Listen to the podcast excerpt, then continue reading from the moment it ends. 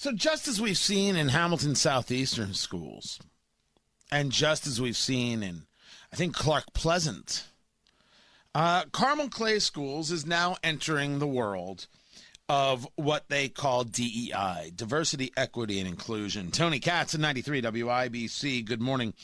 The more I read, the more I oppose, and I believe rational people should. And we're starting to see more and more people say this is simply not the way. This is simply a valueless proposition, one that cannot possibly help our children. And we're seeing this in more and more places. Trust me when I tell you that the pushback is bigger and better than ever before. Bill Maher on real time there on HBO, having an entire panel discussing this discussing uh, th- this this issue, this problem, where the parents believe that they are, are left out of it entirely. The parents are afraid to go against what's being taught at, at the school for being called a racist or having their business attacked or having their children uh, attacked, called out, vilified by teachers and by administration. This is absolutely happening. We've seen the pieces uh, from uh, from Bari Weiss discussing this, from Christopher Rufo discussing this. This is what's happening. And people like the superintendent of Carmel Clay Schools, Dr. Beresford, Michael Beresford, need to know this. Diversity, equity, and inclusion is a way to keep people silent from the horror show happening in schools when they are told they have to go along with these very, very despicable ideas. And they are despicable, despicable ideas. The idea that you would talk about race is not despicable.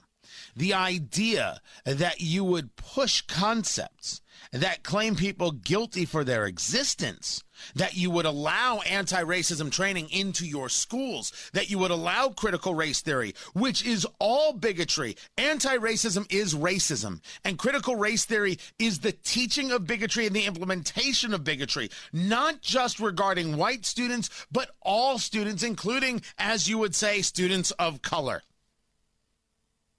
It's exactly what it is. It goes without saying should we discuss that some of the things being brought up in an email from Terry Roberts Leonard, who I do not know? She is the diversity, equity, inclusion officer there at Carmel.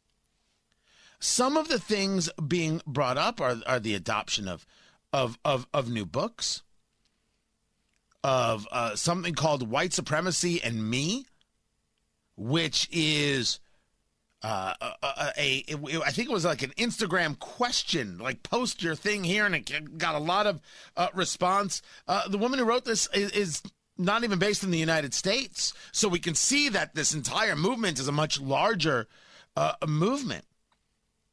But what is it not Carmel Clay Schools that is discussing things regarding grading for equity? Is is is, is that is, is that that that is you, right? Grading for Equity. I had to look it up to understand what it was. Grading for Equity is a book by Joe Feldman. They use it in Maine. I think they're now using it in other places. By the way, you want to know how long these things have been around? They've been around for years, just waiting for their moment. While we weren't paying to what happened, paying attention to what happens on college campuses, this is what they've been building.